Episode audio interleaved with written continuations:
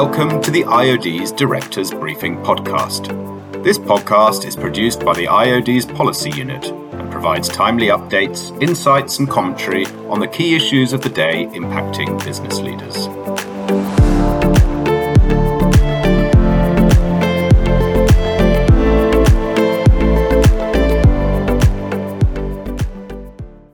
Hello, welcome to the latest Directors Briefing podcast. My name is Hugo Lee, and I am the Media and Communications Lead at the Institute of Directors.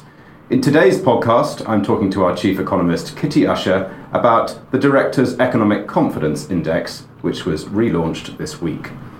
Welcome to the podcast once again, Kitty. Thank you, Hugo. As I've just mentioned, this week we have relaunched the Directors' Economic Confidence Index. Can you tell me a little bit about what this index is? Yes, it's a measure of the confidence that directors who are members of the IOD have in the wider UK economy. So, our members are typically people running small and medium sized uh, firms uh, across the UK, 85% of them outside London. And every month, uh, we ask them how optimistic they are about the wider UK economy over uh, the next 12 months into the future. And they uh, answer that on a five point scale from very optimistic to very pessimistic. And we take the sort of net positive result and use that uh, to give a, a, sort of sense of how people running companies in the UK are feeling about the overall uh, economic environment going forwards. So it's a very useful indicator of how this very important part of the economy is feeling about the future, which obviously affects uh, the decisions that, that they make uh, about their own firms. Great. Um, the last time we published data on directors' confidence was in late June, and it showed that business optimism was at its highest level since we began tracking it just after the Brexit referendum in 2016. Can you tell me what has happened to confidence since then? Well, it's very interesting uh, because in the latest data, uh, which was collected over the course of September, it looks like uh, directors' confidence has basically fallen off a cliff. So it's back into sort of zero territory, having been sort of plus 22 to 25 in the in the early summer, um, and it's now at levels last seen in the middle of the third lockdown, so in, in the first couple of months of, of, of this year. So uh, it's, it's taken a big tumble. In June and July, presumably, presumably directors were anticipating the reopening of the economy and the positive impact that that would have. Uh, what has happened to dampen that enthusiasm in the ensuing couple of months?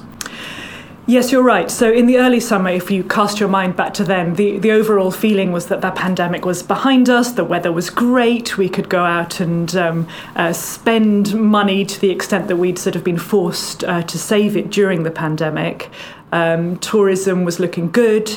Since then, there are a number of clouds have appeared on the horizon uh, for companies. Um, the most obvious one is that the government uh, said in early September that they were going to raise the cost of doing business and the cost of employing people um, through a hike to employers' national insurance contribution, uh, which is of deep concern to our members. Uh, we've also had more in the news about inflationary pressures, about supply shortages, and obviously in the last few days, just before the poll closed, there was a sense um, that things were out of control in terms of fuel supply as well, which would have affected people's um, sense of how the economy was likely to perform in, in, in the last few months of the year. An interesting element of the index is that it tracks directors' confidence in the economy as well as in their own organisation. Do you find that there is a correlation between those two indices? Yes, this is, this is interesting because at the same time as asking directors how optimistic they are about the wider UK economy, we also ask them how optimistic they are about their own firm, their own organisation's prospects over the next 12 months. And um, we find that directors on the whole are much more optimistic in general about their own firm's prospects than they are about prospects for the wider UK economy. It's almost as if um, they uh, have more confidence when they when it's something that they have more if, uh, effect over and more data about, i.e., you know, their own little sphere of influence as opposed to the wider environment. However, the direction of change is the same. So, since the highs of the early summer, we have also seen um, a reduction in directors' confidence about their own uh, organisations' prospects over over the next 12 months. So, so, so that's heading downwards as well. And finally, whilst the index provides us with some very interesting data about what's going on in the economy, why should we particularly care about confidence in the economy? What is the impact um, of that confidence? I think the answer to that is mainly about investment because imagine if you're a director sitting around a board table and considering, you know, whether to essentially take a risk and invest some capital in the firm's uh, future business model or you know uh, uh, trying to enter a new market or uh, undertake some capital investment. If you feel that the wider world is uncertain and possibly you know might exert a negative pressure uh, on your company in the 12 months ahead you're probably less likely to take that risk and we saw this in particular in our index, which goes back to um, uh, the summer of 2016, in, in that period when uh, the the political situation seemed very uncertain in sort of 2018 19. There was huge uncertainty about whether we could get uh, a deal to leave the EU, whether Parliament could pass the necessary legislation. That had a hugely negative effect on the Directors' Confidence Index. And we also saw, also saw separately it was preventing firms from undertaking the investment that the economy, frankly, needed them to do.